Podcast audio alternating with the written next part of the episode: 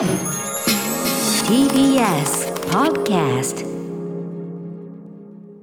時刻は6時30分になりました。2月26日金曜日。TBS ラジオキーステーションにお送りしているアフターシックスジャンクションパーソナリティは所属事務所会議室からリモート出演しております。ライムスター歌丸です。そしてはい金曜パートナーの TBS アナウンサー山本貴明です。さあここからは歌丸さんが劇場の最新映画を評論する週刊映画辞表ムービーウォッチメン。今夜扱うのは松坂桃李主演ハロプロを愛した男たちの青春物語あの頃です。では歌丸さんお願いします。はいやらせていただきます。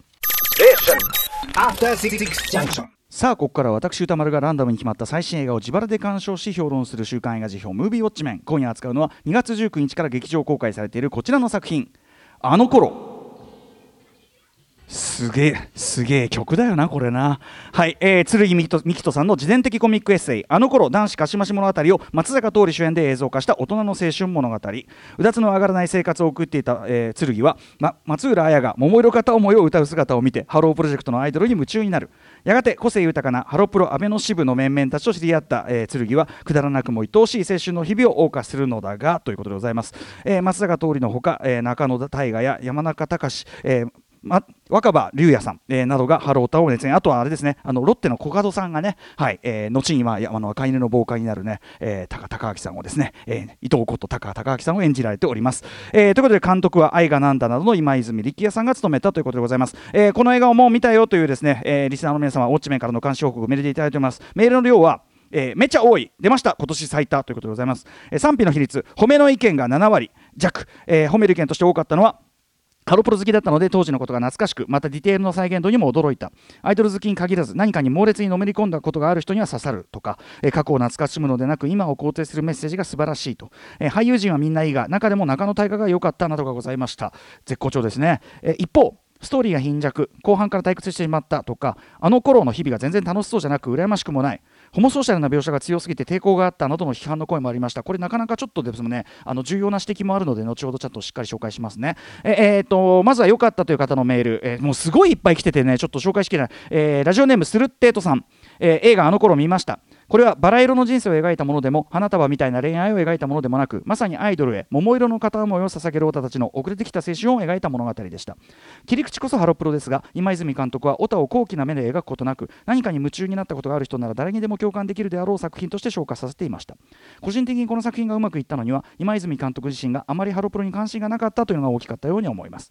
一つは松浦亜弥の描写。これはハロプロが好きすぎるとアイドルに敬意を払いすぎて松浦亜弥を見せないという手段を取ったように思いますが見せないって確かにね見せ方もあったけど、えー、ここはですね、えー山崎山﨑夢羽さん、 BEYOOOOONDS のね、えー、山山﨑夢羽さんを起用し、えー、正面突破を図りました。それにより、モニターを通して見るあやや、そして主人公が実際に見るあやと違いを出す思い切った描写にし、観客はもやもやすることなく映画として成立させていたように思いました。あと、山﨑さんのやっぱり、あの首の角度とか声の発声とか、もう完コピぶりもすごかったですけどね。えー、あとはその、いろいろ書いていただいて、えっと、ご本人登場とかをしなかったのも良かったと、えー、他にも演技のサンプルアンサンブルの見事さなど書きたいことはありますがそこはお任せしますというあたり。あとですね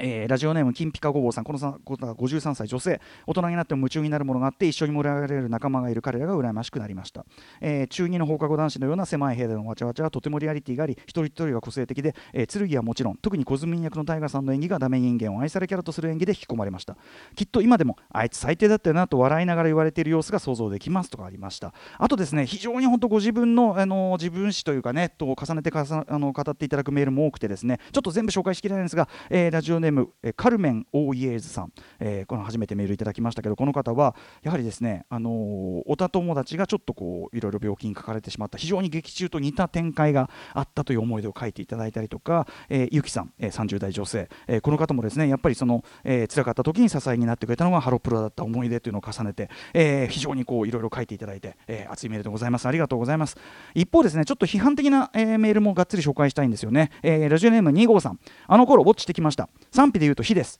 ホモソーシャルで路悪的で開き,、えー開き直りきったようなオタクイキリがきつくそこを自覚的に見る視点がゼロではないにせよしてもとても類型的な描写で最終的にはかつて所属していたコミュニティの総括をモラムトリアムからの卒業的な生ぬるい感じで済ましていることに今の時代にこういうコミュニティを題材に選んでそこかというがっかり感がありましたというね、はい。えー彼らにとってはアイドルやハロプロよりも仲間内でのこのノリを共有するための、えー媒介の方が大事なんだと思いました、えーそれを象徴しているのが、まあ、とりあるイベントのシーンの、ね、描写、えー非常にこれはよろしくないとか非常に不快であるというかね。確かにあの全然よろしくないことが描かれてるんですけど、はい。えーまあ、彼女を寝取るという発言やそれをネタにすることそのものが路悪的最悪ですし、えー潜在的なミソジニーやインセル的マッチョイズムをものすごく感じますが私もアイドルファンなので、えー要するに映像に映されている、えー石川梨花さんの感動的シーンよりもそっち要するに仲間内でキャッキャキャッキャやる方を楽しんじゃうんだと思ってしまいましたというね。でですね本当になかなかいろいろいろ鋭い示唆があってですね。アイドルがコミュニケーションの媒介になること自体は私も肯定しますとおっしゃって言いつつですね、えーあとその彼らがその何でもかんでも面白おかしく解釈してきましま、えーしようとするその背景みたいなのも一定の理解を、まあ、あの示しつつですねこの、えー、2号さんはです2号さんはですね、えーでもやっぱり彼らはそのために、えー自分たちの物差しで他者をジャッジしいろんな他者を消費しているじゃないかと、えーその行為のけ行為の結果や対象に向き合わずその暴力性にも気づかず関係性や立場がごく自然な時の経過とともに変化しただけでもう戻れないあの頃としてノスタルジックに終わったものにしてしまうことが全く信用できませんでしたと、えーでやっぱり最後の方の展開で、えーその仲間をこうね、えー明るくなんていうかな仲間内のノリというところにやっぱりその女性というのを介して面白おかしくしていくという感じが、えー非常にマッチョな価値観で、えー嫌だなということも書いていただきつつですね。あとその道重さゆみさんの引用、えーこれもね最後道重さゆみの言葉が引用されますが不適当な引用だなと思います。と、えー彼女の常にピークという言葉の重みは常に他者の物差しで自分の可愛いがジャッジされることを拒絶し自分の可愛いを自分で肯定し続けてきたからこそ生まれるものです。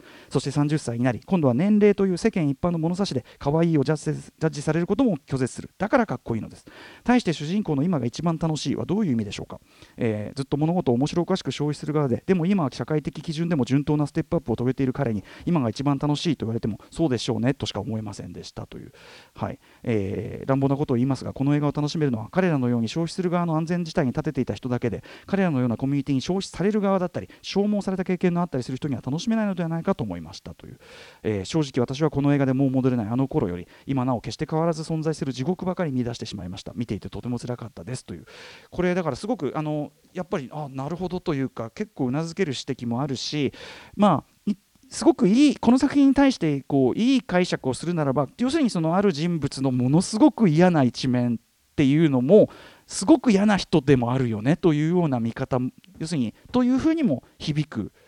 映画でもあるっていうかね。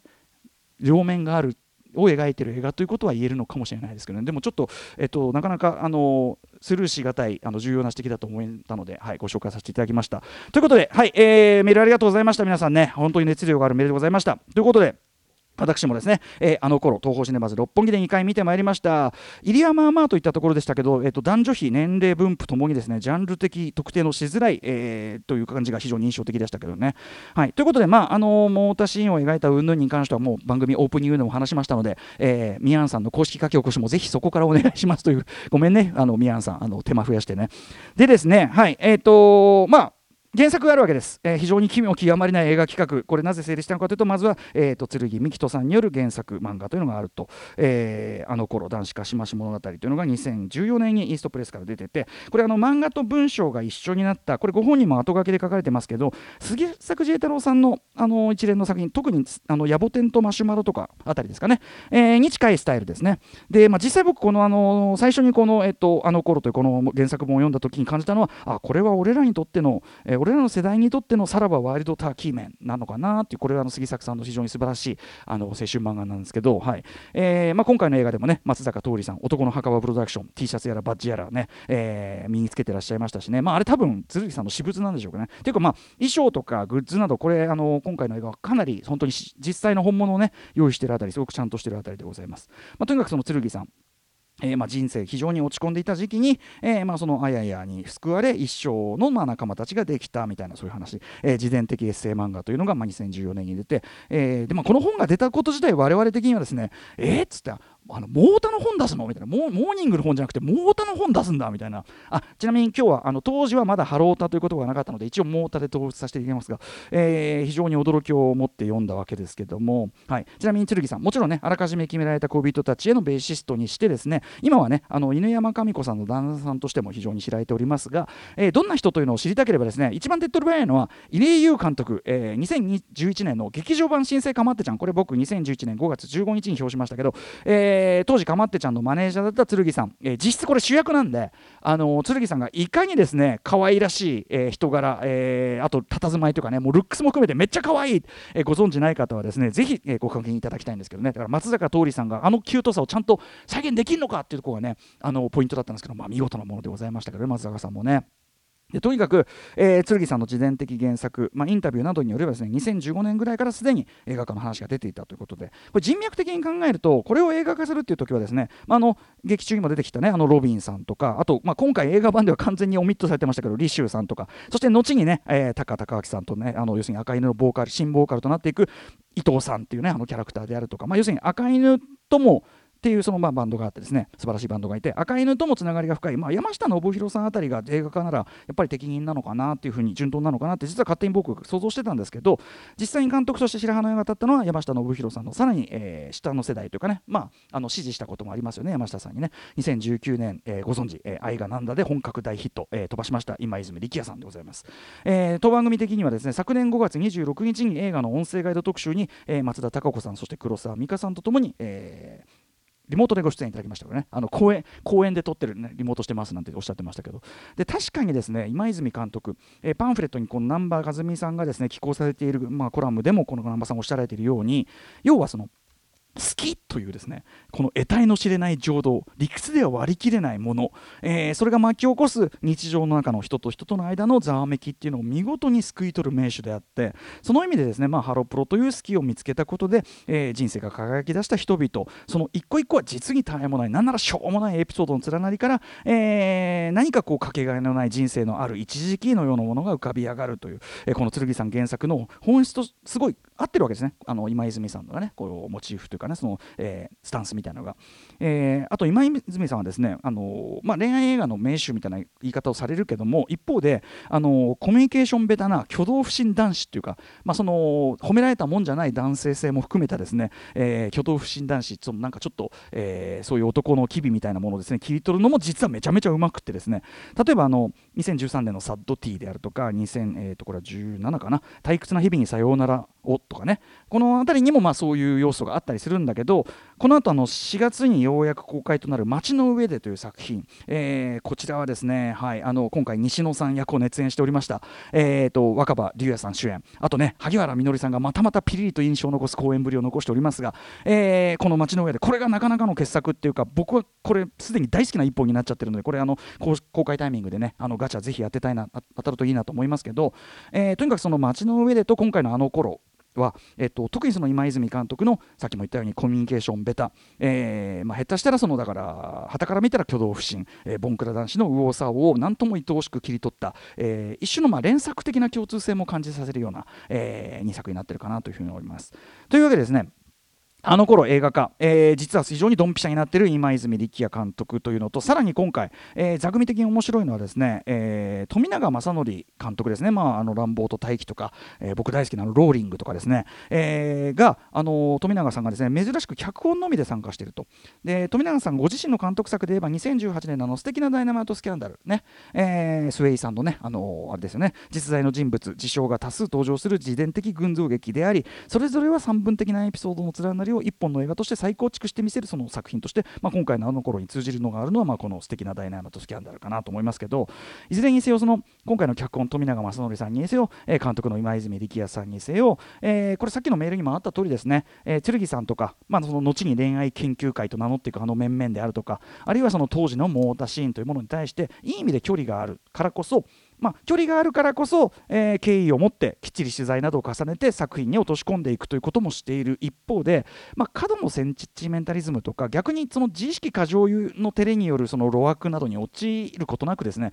まあ、言っちゃえば結構フェアな視点というかなフラットな視点で、えーというのを本作に対して保つことができているっていうあたりが、まあ、プラスかなというふうに思います、えー例えばやっぱり最大の焦点、まあ、この原作を描くにあたって一番の焦点はアイドルファンっていうのをどう描くかっていうところですよね。これあのこれまでのですね映画化とかドラマ作品ではですねアイドルファンっていうのが出てくる時っていうのは、まあ、9割方っていうか99%はまあ全く理解も敬意もない記号的な茶化しとして出てくることがまあほぼほぼ全部だったわけですね。もうねそんなのしかなかったわけですよ。で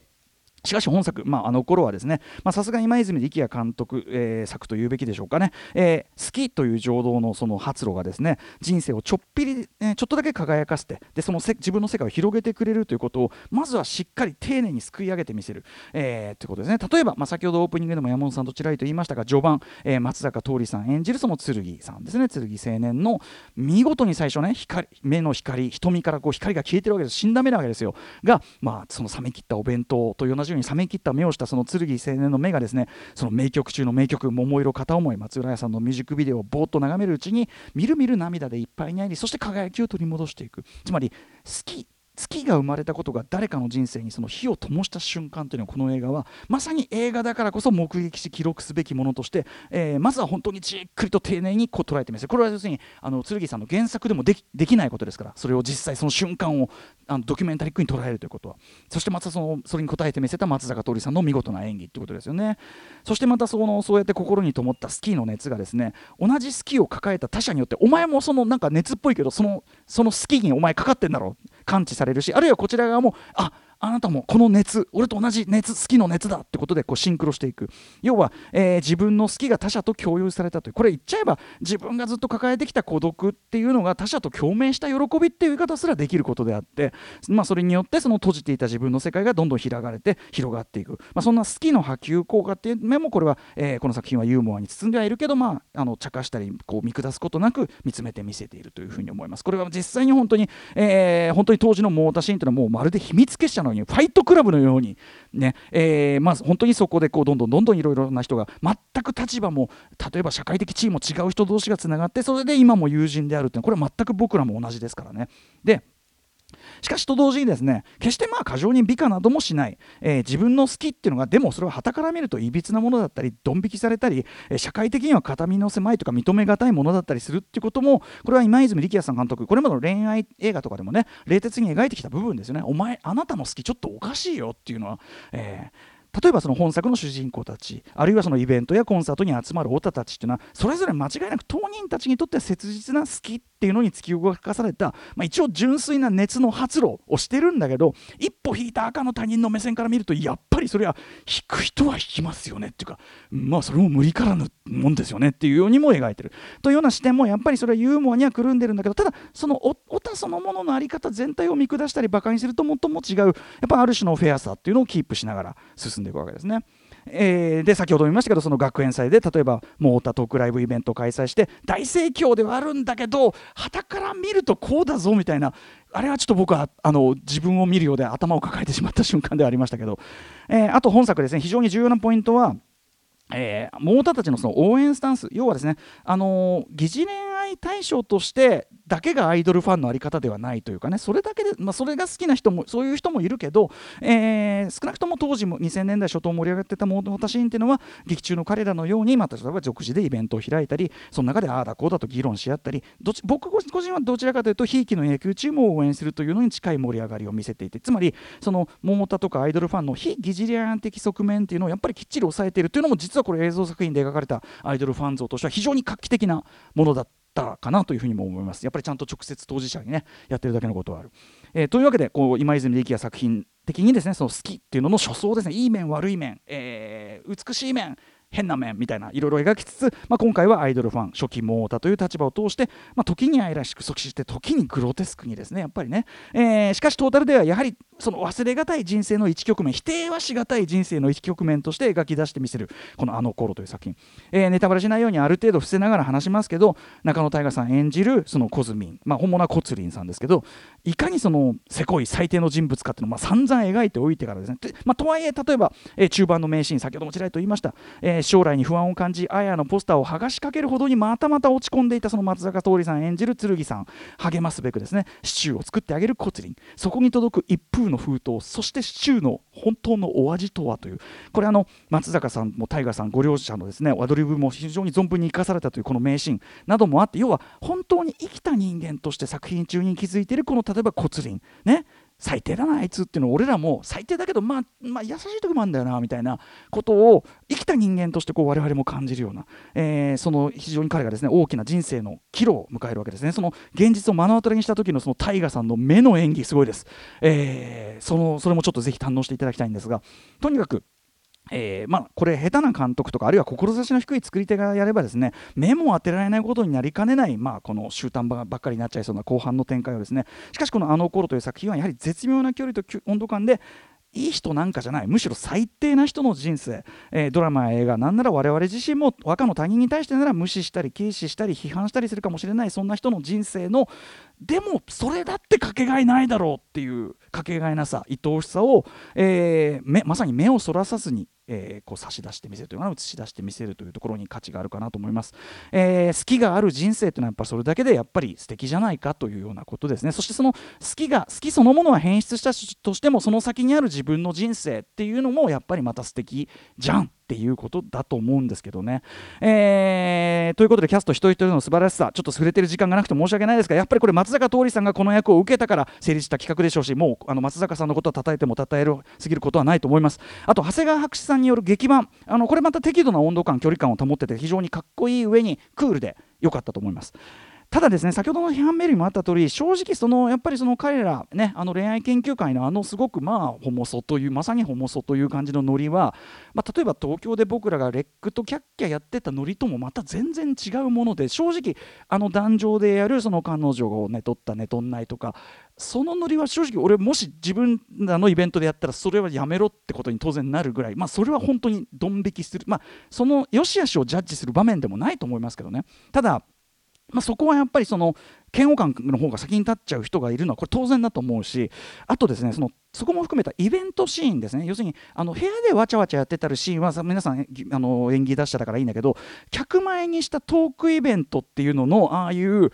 なんか面白さみたいのはちょっとこれ劇中で再現するのは難しいとこなのかなそれゆえになんかこう構造のやだみみたいなものだけが先に立っちゃう部分がちょっとあるのかなっていうのはあここは再現難しいんだこれだけの芸達者を持ってみてもっていうのはちょっと思ったりしましたね。はい、えーということで、まあ、あのさっきからね距離感とか温度感が素晴らしいとか言いつつ僕自身が全く距離を取れてない表で申し訳ございませんでしたがまあでも僕自身はやっぱああモータで自分も良かったなって思うような、えっと、レックたちとまたもう飲みたいなっていうふうに思うような、えーそんな一本でもありましてあと剣さんとも飲みたいなロビンさんとも飲みたいなみたいな西野さん元気かなとか、えー思うような作品でもございました。全然距離取れてなくてごめんね、えーぜひぜひウォッチしてください。